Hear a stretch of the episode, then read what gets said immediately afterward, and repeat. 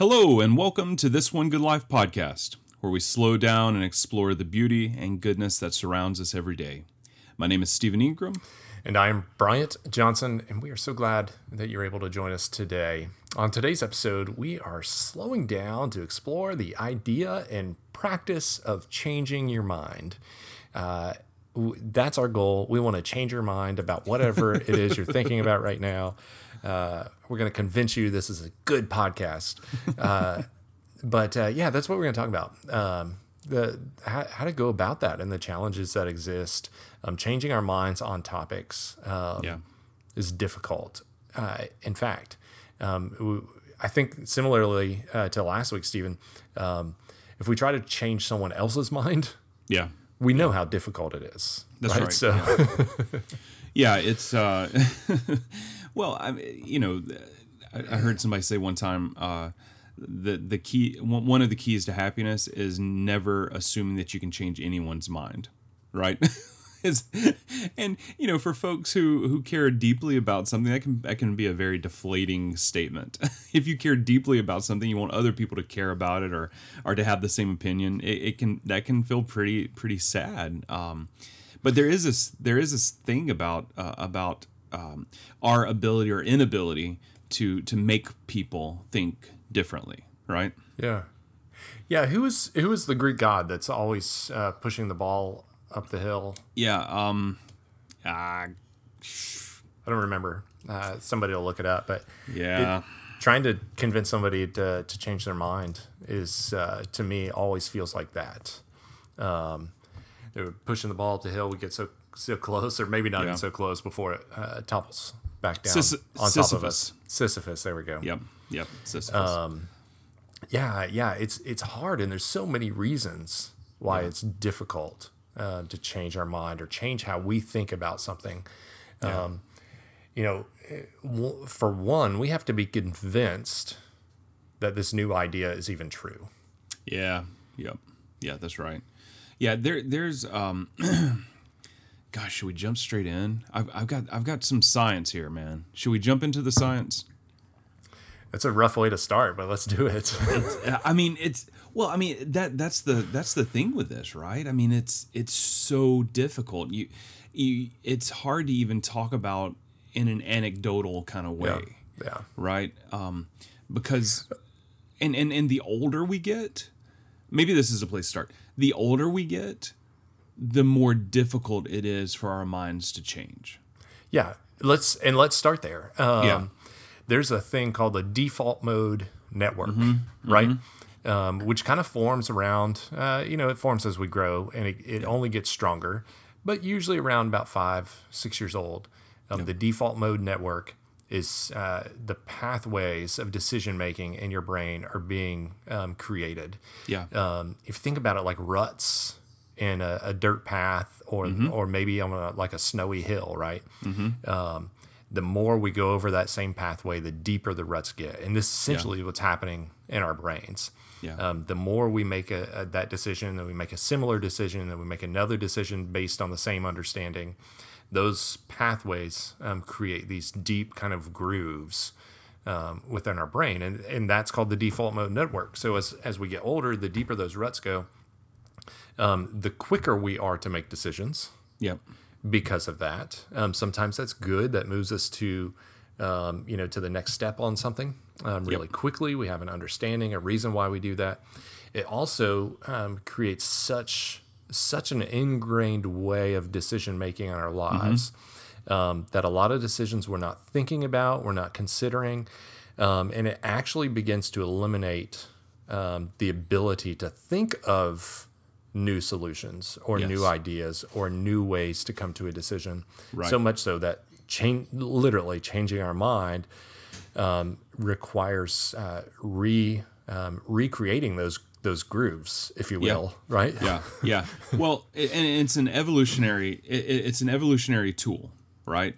The we we shouldn't have to uh, sit and make a cognitive decision every time we um, uh, every time we turn out of our driveway right we shouldn't have to make a cognitive decision think okay what what is going to be my best way to back out of this driveway i gotta i gotta relearn this thing every time so it's evolutionary. It helps us be more efficient.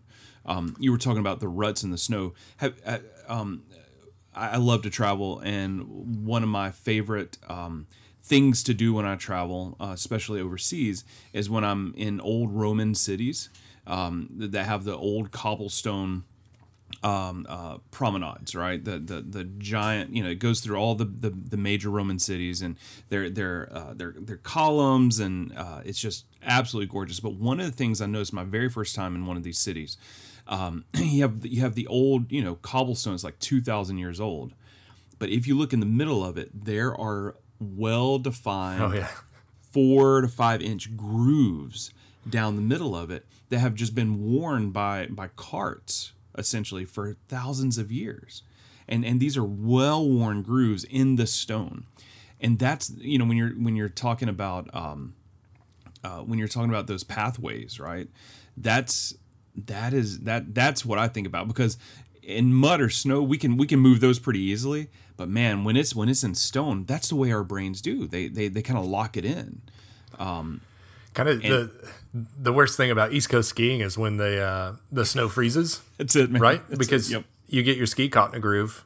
Mm-hmm. You're you go head first you're not getting out of it. nope I, I think my worst falls have been because of that, right? yeah yeah yeah yes east, yes that that's that's exactly right so i mean so we lock these things in and and again that's not an inherently bad thing that that that has um, given us the ability to to grow and to evolve and to be way more efficient.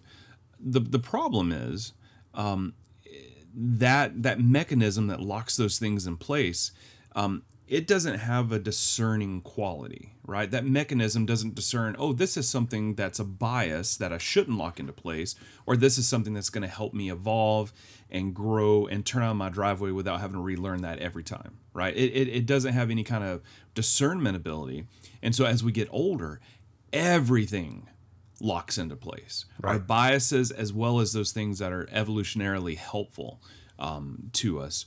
Um, I kind of liken it to to a, a, a, a Jenga tower. You know, you know the game Jenga, right? Uh, and and when you when you get the tower out of the box and you pull the box up, it's perfectly built, right? The, the tower is perfectly built and it's got all the pieces just in the right place. That's sort of what our mind does as we get older. It, it builds this tower and everything's real nice and tidy and neat.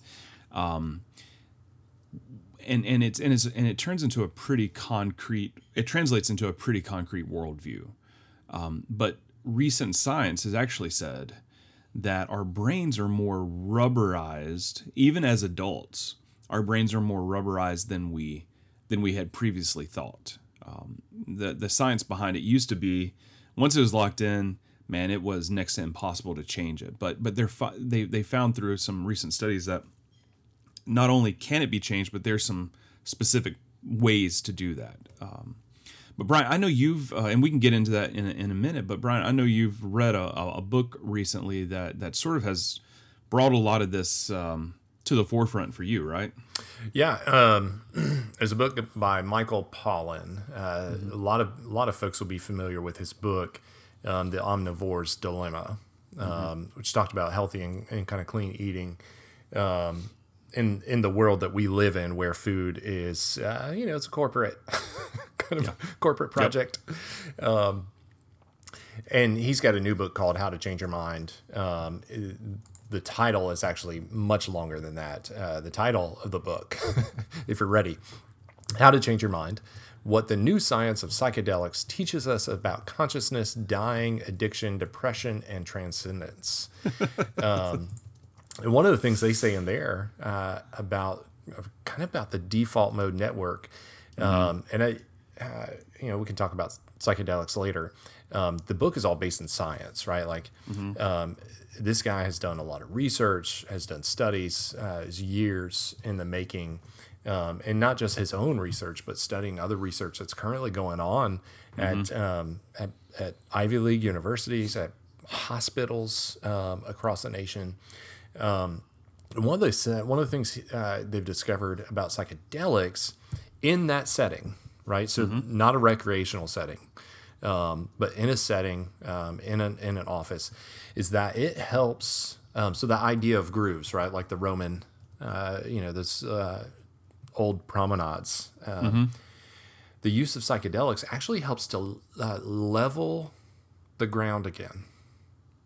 Um, so it Yeah. eliminates It resets it, right? it resets, eliminates the grooves, um, and gives folks the opportunity to think um, in, in brand new ways ab- about decision making. So um, when we talk about addictions, they talk about um, talks about uh, folks uh, with alcoholism or with cigarettes that um, through the use of psychedelics uh, or, or some sort of psychedelic e- experiment um, or session, experiment's probably the wrong the wrong word, right? But um, that folks are able to walk out and really have changed right. The addiction um, to things like like that. So this um, there's some great things going on, but he really gets into the science of, of thinking um, and that sort of thing.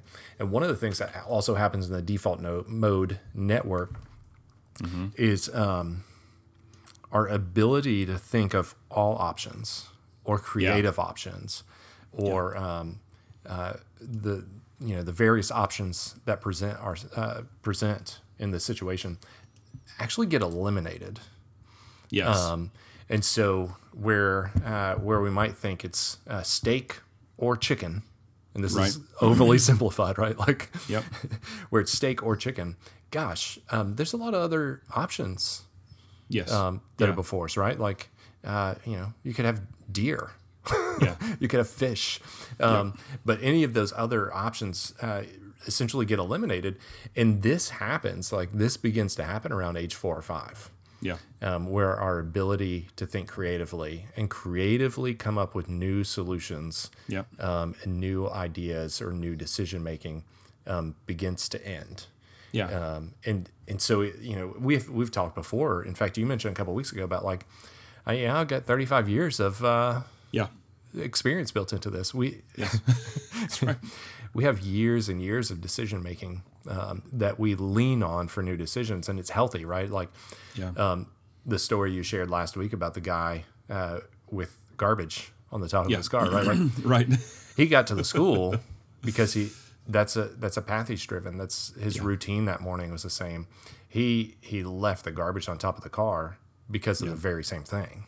Yeah. Um, that was out of kind of sync, and so like the default mode network puts us in this in this groove where even these little differences of like I got to drop the garbage off Yep.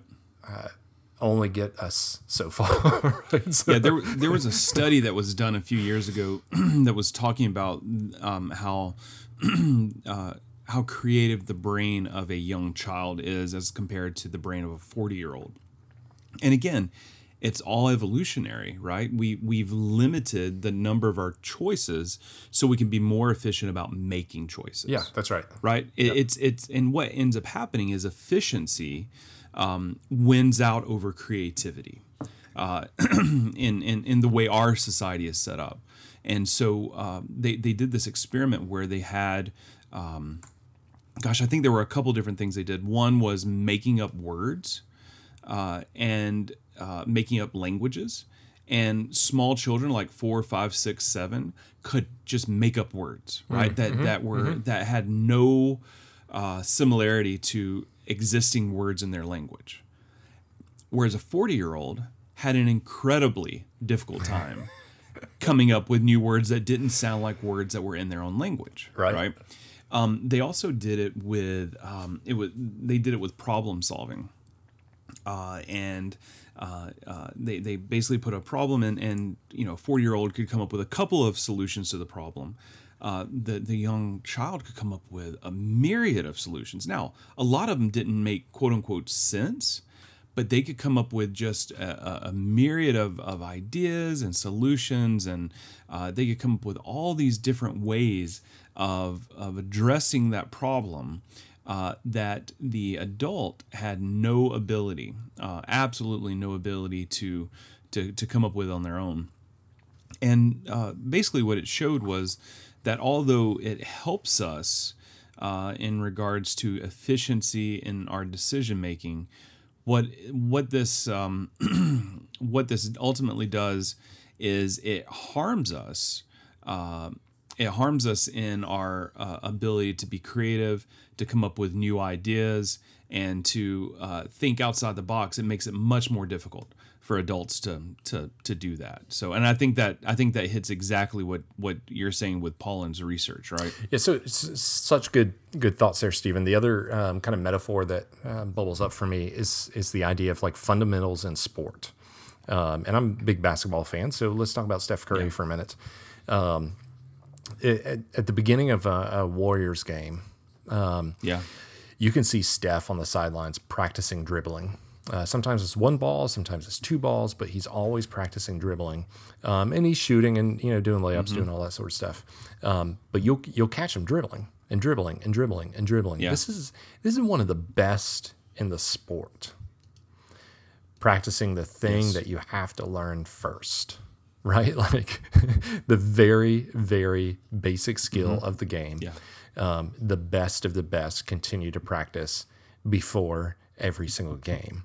Um, it, it, and I think, I think that is so similar um, to our ability or willingness, desire to think differently about things um, that are bubbling up or, or, coming up for us.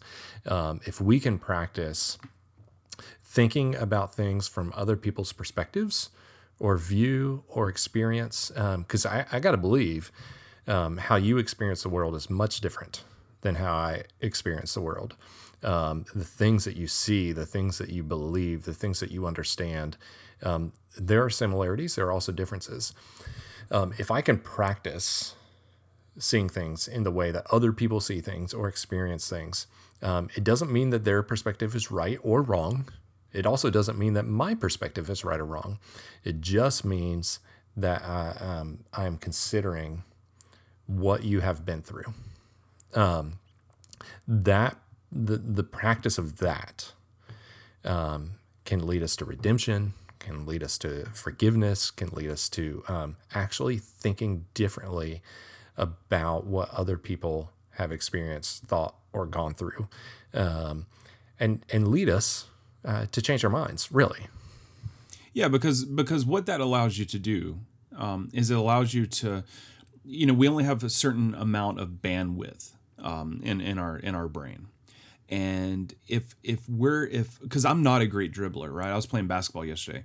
Uh, I'm not a great dribbler. I'm I'm a pretty good shooter, but I'm not a great dribbler, and so.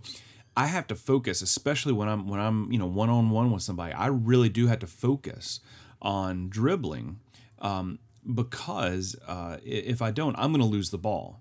But if you don't have to focus on it, you know, if, if, if you've got that where it's just second nature, you've got the muscle memory and it's just happening, then you you can focus on the movement of the court. You can focus on where you are in relation to the goal. You can focus on on the person that you're one-on-one with how their body is shifting and you can see so much more if the dribbling is not even a part of the equation for you anymore um, i play racquetball uh, i love racquetball and uh, when I first started playing racquetball, I ran into the wall all the time.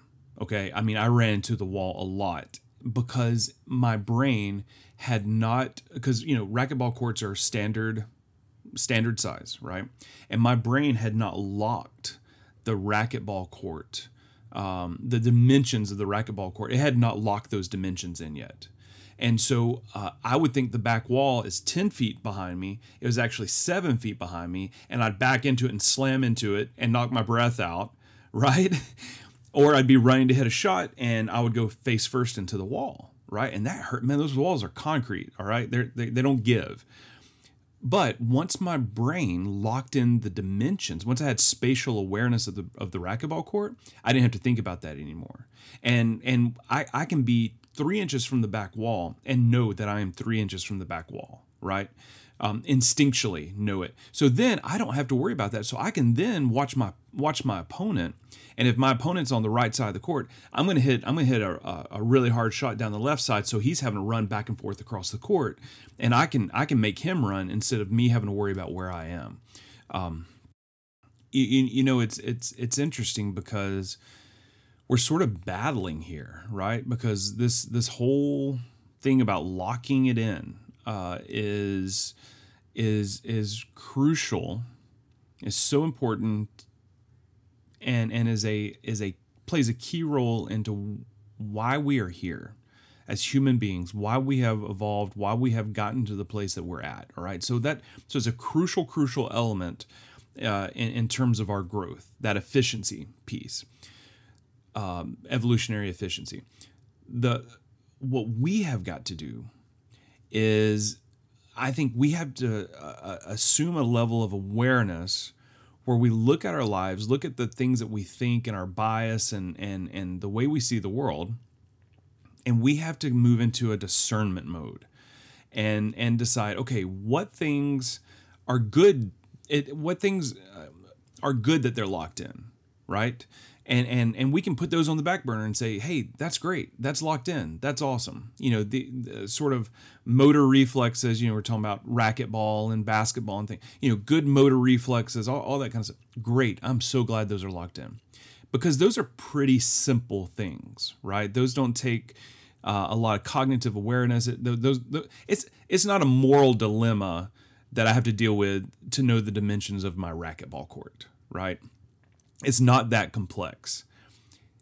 The things that are complex, though, things about race, things about sexuality, things about politics, things about um, morality and ethics, those sorts of things are the things I think we have to discern and say, okay, while we do have thoughts, opinions, ideas based on experience, um, let's hold those more loosely. And and I was I didn't grow up being taught that by the way. I was always taught you you know what your morals are and you hold on to those things tightly. You know your stances and you hold on to those things tightly. You got to be firm in your belief, right?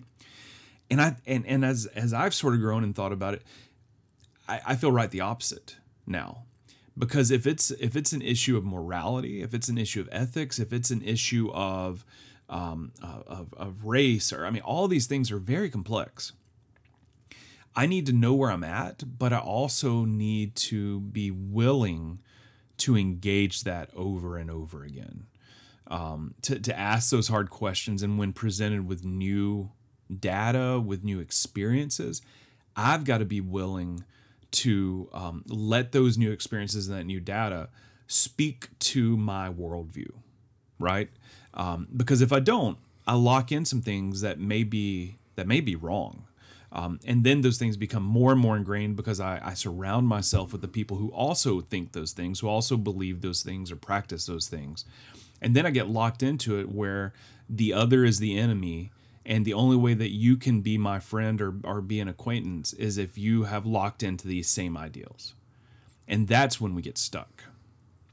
Yeah, uh, it's it's funny you mentioned that. I actually saw a blog post this week about um, about why we used to take hats off. Oh yeah, the appropriate times to remove your hat, uh-huh. um, and and how offensive it is now that we don't practice those same same things. Um, oh, how interesting! Which is uh, which is fine. Like the reasons we we took hats off in the past, um, were were fine at the time. Right. Right. Um, uh, you know, back in in the Western Western times, Western days, and, and some people still live that, but um, like the collection of a hat or the purchase of a hat was a big deal. Like you, you didn't, mm-hmm. you, you, just didn't touch another man's hat right, right, right. Just that alone uh, would be offensive. Um, but but what what it stands to say is the world is going to change. Yeah. Regardless of whether or not we change. Yeah. Um, yep. And if we want um, to be, um, I think it's as simple. If we want to be present in the current culture and in the current world, um, if we want to feel relevant or make a difference, um, we have to be willing to change. Yeah. It doesn't mean that suddenly, um, yeah, I don't, I don't know. It doesn't mean we throw all our, our morals or our understanding out the door. Um, That's right. But it does mean we're open to something yeah. new.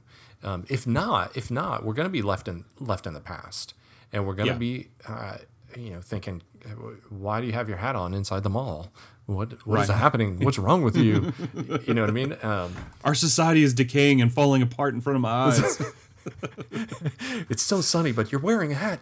Um, yeah, yeah. We have to. We just have to. We have to be willing um, to change and adapt um, to what to the change that's happening around us. Yeah, and, and, and the voice that's whispering in my ear is is Stephen Ingram of um, 20, 20 plus years ago when I was 16, 17 and I had everything figured out. Um, and the, the the that voice is whispering in my ear, but isn't that moral relativism? isn't that isn't that isn't that just ethical relativism? Does it doesn't that just mean anytime the wind blows one way, you just go with it? And and the answer is no. No, it's it's not that. You you you this is not saying you don't have things you think or you don't have beliefs or you don't have um, places where you where you say hey this is this is where i am i have a firm conviction about this at this moment but the key is at this moment um, uh, it, Yeah. how, yeah So why why you're thinking? Um, because those decisions, those those morals, those understandings are based on current experiences, that's right and our experience is going to change tomorrow. yes And what we don't want is our decisions for tomorrow to be um, solely locked into experiences of the past That's right. that no longer, no longer fit what we're currently experiencing. That That's exactly right, right. like that's where it presents problems. Is that w- we may actually have new experiences to tell us something different Mm-hmm. and yet our decision is made on something of the past. And, and we talked about forgiveness um, before. I think maybe that's an example um, that we can use that people can relate to really quickly. Is yeah um, the lack of forgiveness. Um, if we do that enough, if we, if, if we refuse to forgive enough, um, that becomes so ingrained. Um, we'll keep a chip, you know, chip on our shoulder. Uh, we're a little, you know, I don't know, terse with those people. Uh, maybe maybe we cut a family member off completely, right? Um, Where now uh, maybe somebody has forgiven us, or we have some reason um, Right. to dig into to to forgiving somebody, uh, big or small, whatever, whatever. Um, but our experience says no. yeah Don't forgive. You'll feel better if you don't forgive. Um, But for whatever reason, uh, we have some new experience that's prompting us to live differently. The challenge is to overcome all of that non forgiveness yeah um, to be forgiving and find freedom um, Yeah. from the pain or the hurt. Um, Yeah. it's, maybe, maybe that's helpful, um, but that's where the challenge is. It's not that we disregard our own understanding, our own morals, or our own perspective, um, but it's that uh, chances are we have some new experiences that would lead us to a different outcome.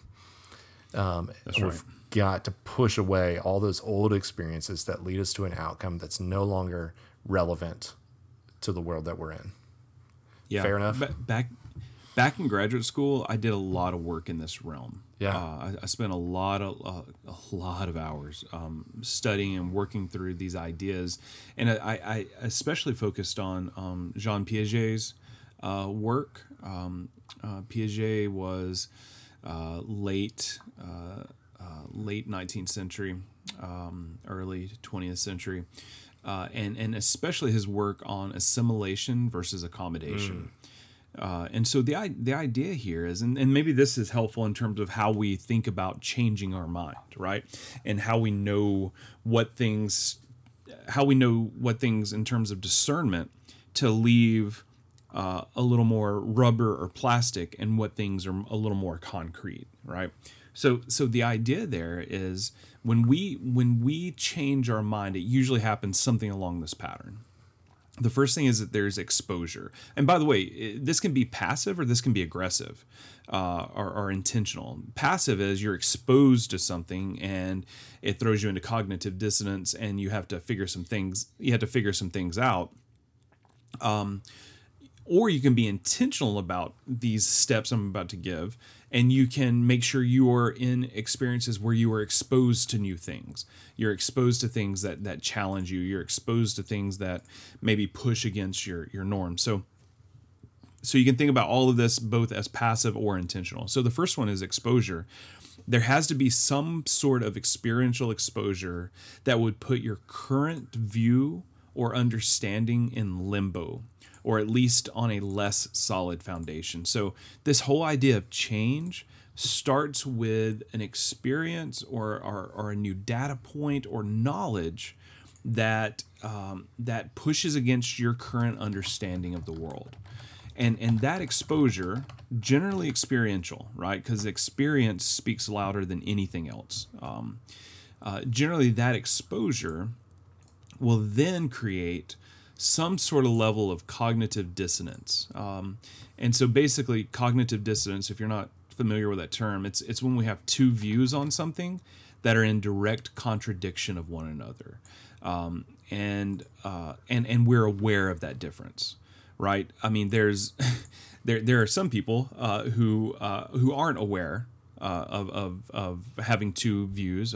there's that classic example of um, the person who you know is is uh, living in a trailer uh, and they're on um, they're on uh, all this government assistance. Uh, they're they're you know getting government checks for health care and for uh, uh, you know disability and and uh, unemployment and all this, but yet they fight vehemently against um, social welfare programs, right? Although they're the recipients of them, right? right? That's right. that's kind of a classic example of that.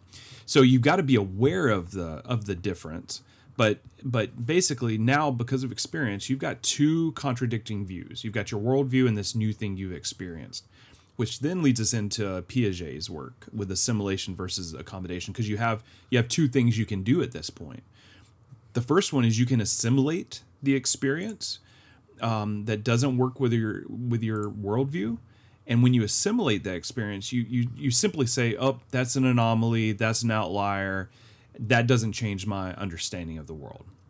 Right? I I um I, I knew this kid in youth group one time who thought all homeless people were bums.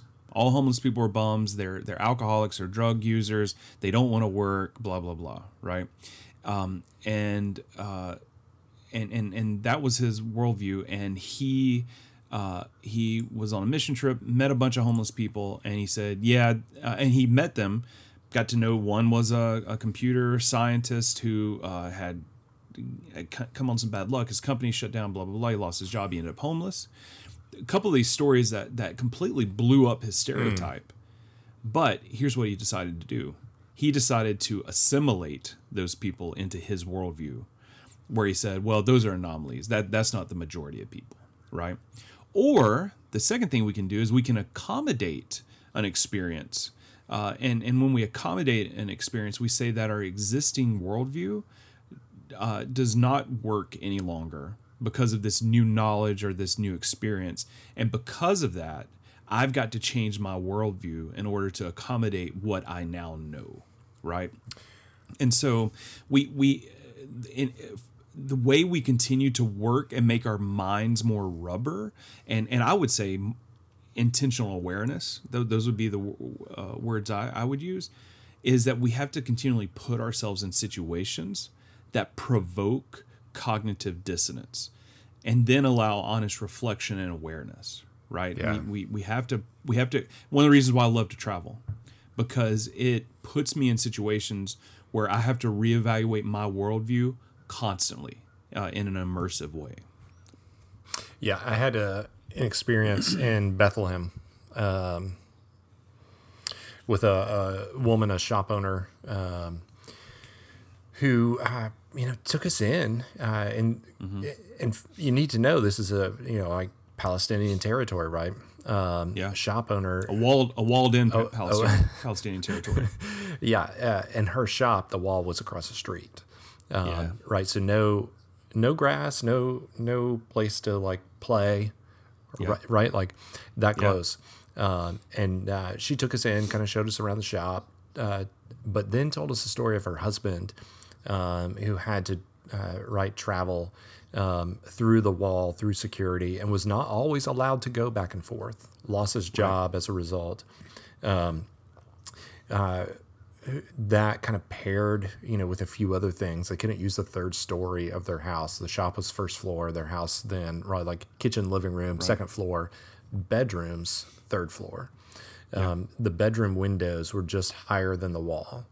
Um, You're not allowed to be above the wall. Um, that is a crime for which you can be shot. wow. So their bedrooms, right? Their bedrooms are off Yeah. limits. Um, they had to empty that space and move beds down to kitchen, living room area. Um, So just having that experience uh, I- and, and using that terminology, right, um, was Yeah. al- uh, allowed me to think differently, um, accommodate Yeah. um, a new understanding for what happened, um, because the wall is paid for by U.S. tax dollars, um, right. right? So, like, ooh, now there's a new implication. Um, Yeah. the pain and experience, the loss of a job, uh, a, a, an 11 year old boy who was forced no longer to to be able to go to school, but to keep the shop open to support the family. Yeah. I I pay I paid for that.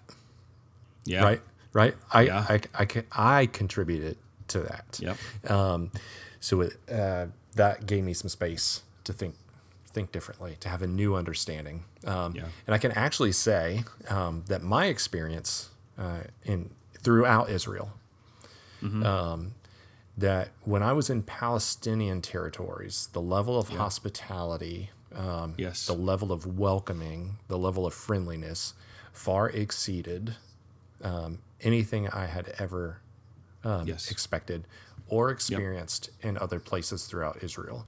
Um, yeah. And some people, some people would be like, "You are wrong," uh, but Right. but that's what I experienced, and I may have thought uh, that that would not be true Yeah. before I went. Right?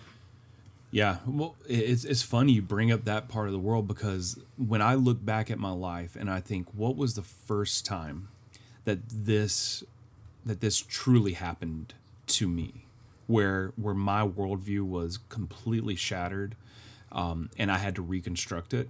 It was it was in Jordan and Syria. It was the same same part of the world. Um, uh, you know, growing up American Christian, you're probably going to be pro-Israeli. Um, um, uh, especially in the South, right? There, course. especially Yep. in, in the past 20, 30 years, it's been much more Zionist in, s- s- tor- in, in, in terms of how we how we kind of go about that. Um, but I remember going to, I spent a month in Jordan and Syria, and um, I experienced the exact same thing with hospitality. I experienced those same kinds of stories. Uh, I experienced um, uh, uh, children living in these Palestinian refugee camps who were running, playing in in sewage because it was running open in the street. Um, I experienced all these things, and it blew up my worldview.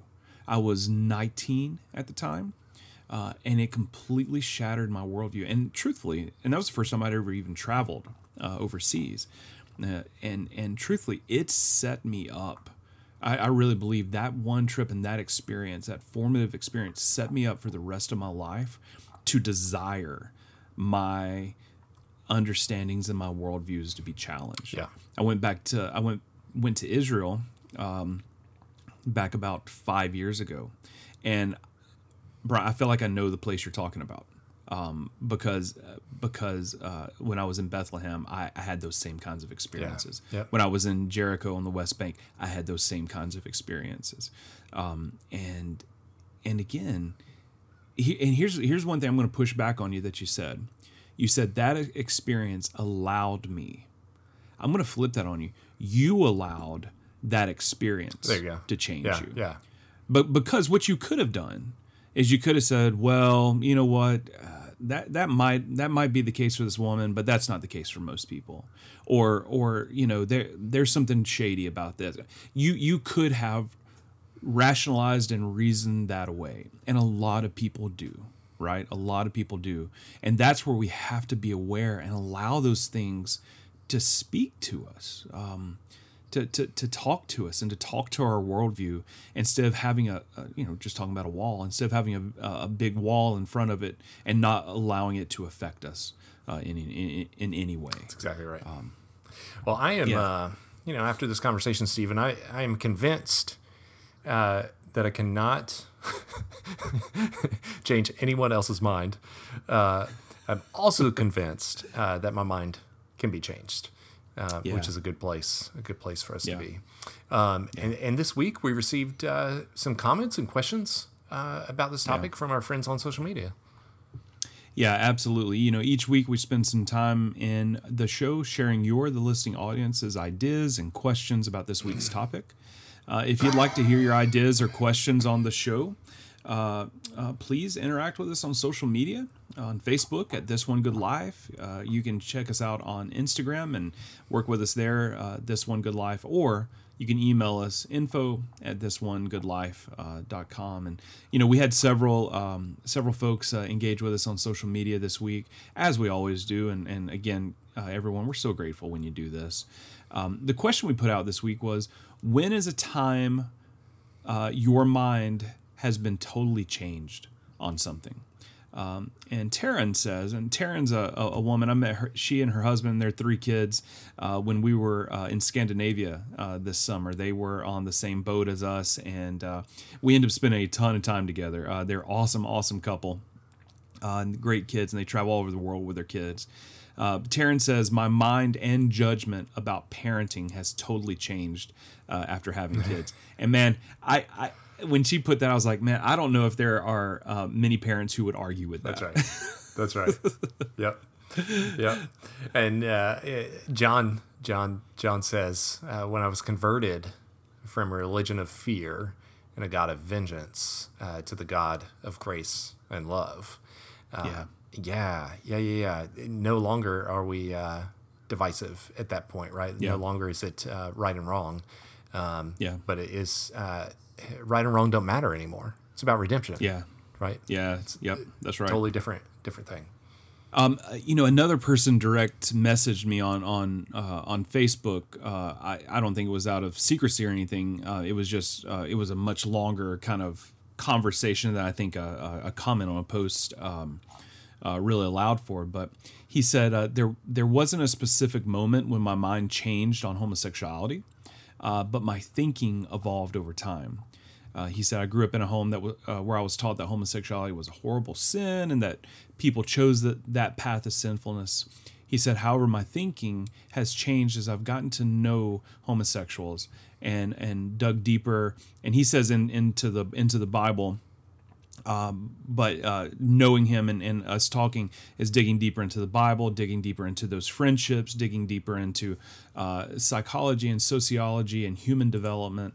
Uh, I know this guy uh, really well, and he's he's just a, a fantastic guy. But he illustrates there one of the one of the really big uh, places, especially people uh, who are 50 and up and up right? One a, a, a really big place of, of change uh, for so many folks who are in that kind of um, boomer x generation uh, uh, gen x and boomer um, more so boomer uh, have have um, you know that that's been a huge place of, of change and and uh, a huge point of contention and growth.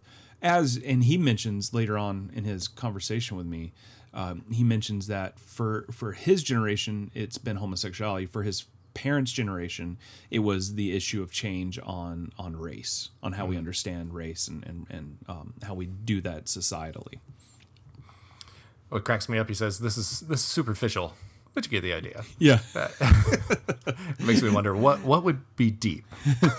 this guy's anything but superficial. He is is an insanely thoughtful guy. Um, so cool, uh, and consider myself lucky to have him as a friend. So, uh, but yeah, it's just uh, it, it's so you know when we have experiences, we have the ability to um, we have the ability to choose to assimilate or accommodate when we have personal experiences. But I also think that when we hear the stories of others, uh, when we hear the stories of others, that gives us the ability as well uh, to say, okay, I know this person, and and I love them, and I know who they are, and I know who they are in this world, and I trust that, and they've had an experience, and because of their experience, and because I trust them.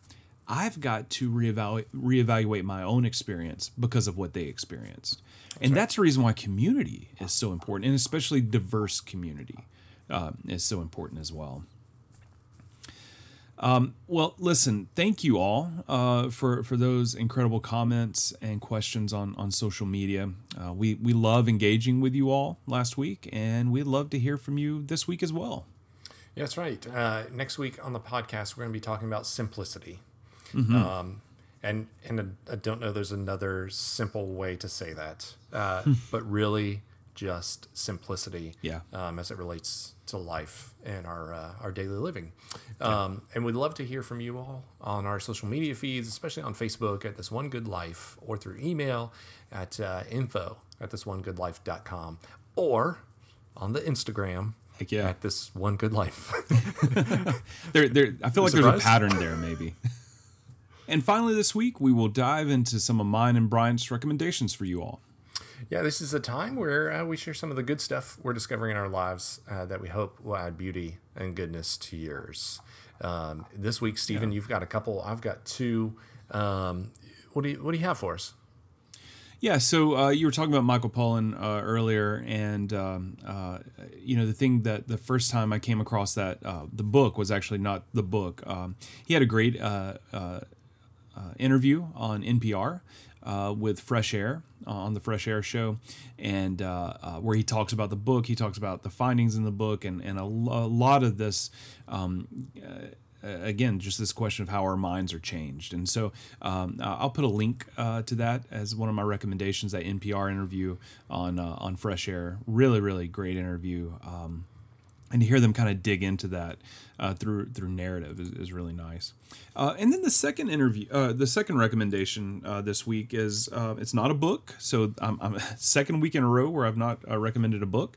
Um, go, I, I'm going to challenge you as, as as someone who's listening to this podcast.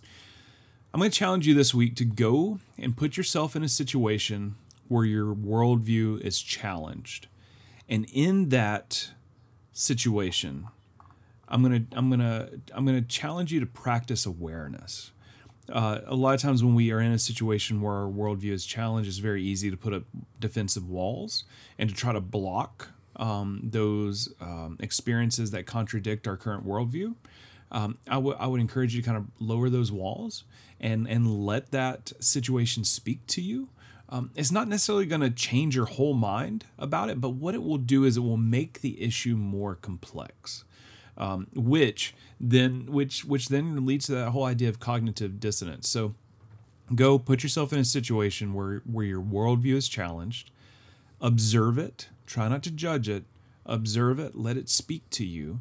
And and see what you can learn. Um, see what you can learn from that situation. Not just facts and figures and but see what you can emotionally learn from that situation. And we'd love to hear uh, from you if, if you go and do that this week we'd love to hear from you and kind of how that how that speaks to you how that changes you what how, how did that experience um, affect you um, and sort of the way you see the world brian what about you Yeah, so I've got two. One, of course, is um, How to Change Your Mind uh, by Michael Pollan. Um, he is a professor at Harvard, um, has been there, gosh, uh, I'm probably going to get his bio wrong, but for like 20 years. Um, Yeah, he also yeah, he's been writes there a long for, time. For the New York Times, um, for uh, the Post. Um, and uh, yeah, yeah, has a whole series of books. Most of them are about food, um, but uh, this one is about about the mind. Um, and and let's be clear, I'm not I'm not recommending uh, that anyone go out and do psychedelics, uh, but I am recommending uh, that you read this book about the science of psychedelics um, and their impact on our world. Um, I listened to it on Audible, um, and he is the voice. He reads the book to you. Um, oh cool I, I tend to lean to Audible books when it's the author that reads the book. Um, Yeah. Because the just, they know the um, inflections, they know the tone, they know the pacing. And as he shares some of his stories, he's telling his stories as opposed to just reading the Yeah. story about somebody else. Um, so uh, at some point, it will be cheap on my Amazon list, and I'll pick it up so I can go back and make some notes. that's awesome But in the meantime, um, Audible uh, was a good choice for that one. And I have a second recommendation um, Stephen, because you mentioned Jenga, and I cannot help um, anytime somebody mentions Jenga to think of this video um, where they had used Jenga blocks to build the Leaning Tower of Pisa. Oh, nice. And there's there's a, and it's probably about ten years ago too, um, but there is a reporter um, who was interviewing the guy who built it, and the guy who built it kind of like you know pushes the microphone cable away, um, and the reporter kind of pulls on the microphone cable, um, and you can assume what happens. oh Uh, so- no. so uh, it, it- you know, it's just a fun little video. It's goofy, uh, but it made me think of it when you mentioned uh, Jenga pieces. Um, Nice. So there we go. Uh, have a laugh at some somebody else's cost. Uh, I don't. That no longer is a good recommendation, is it? I love it so much. oh, well, each week we give you our best recommendations on this week's topic, and we would love to hear from you and your best recommendations for our listening audience. So if you have any uh, that you want to share, uh, please email those to us at info at thisonegoodlife.com, and we may feature them on next week's show. Yeah, that just about does it uh, for this week's episode. We're so grateful that you've chosen chosen. Chosen? We're, so grateful that you've chosen to join us. um, yeah, we're so grateful you've chosen to join us for this podcast. Yeah, and you, usually we end uh, we end the podcast with a, a, a great quote from William Yeats, but uh, this week with the uh, with the passing of, of just a prolific, beautiful voice in our world, a poet, a writer, uh, Mary Oliver. Uh, we decided to, to end with a little tribute to her uh, and a uh, a quote that that fits this One Good Life podcast just as well as any. Tell me what it is you plan to do with your one wild and precious life. See you next week.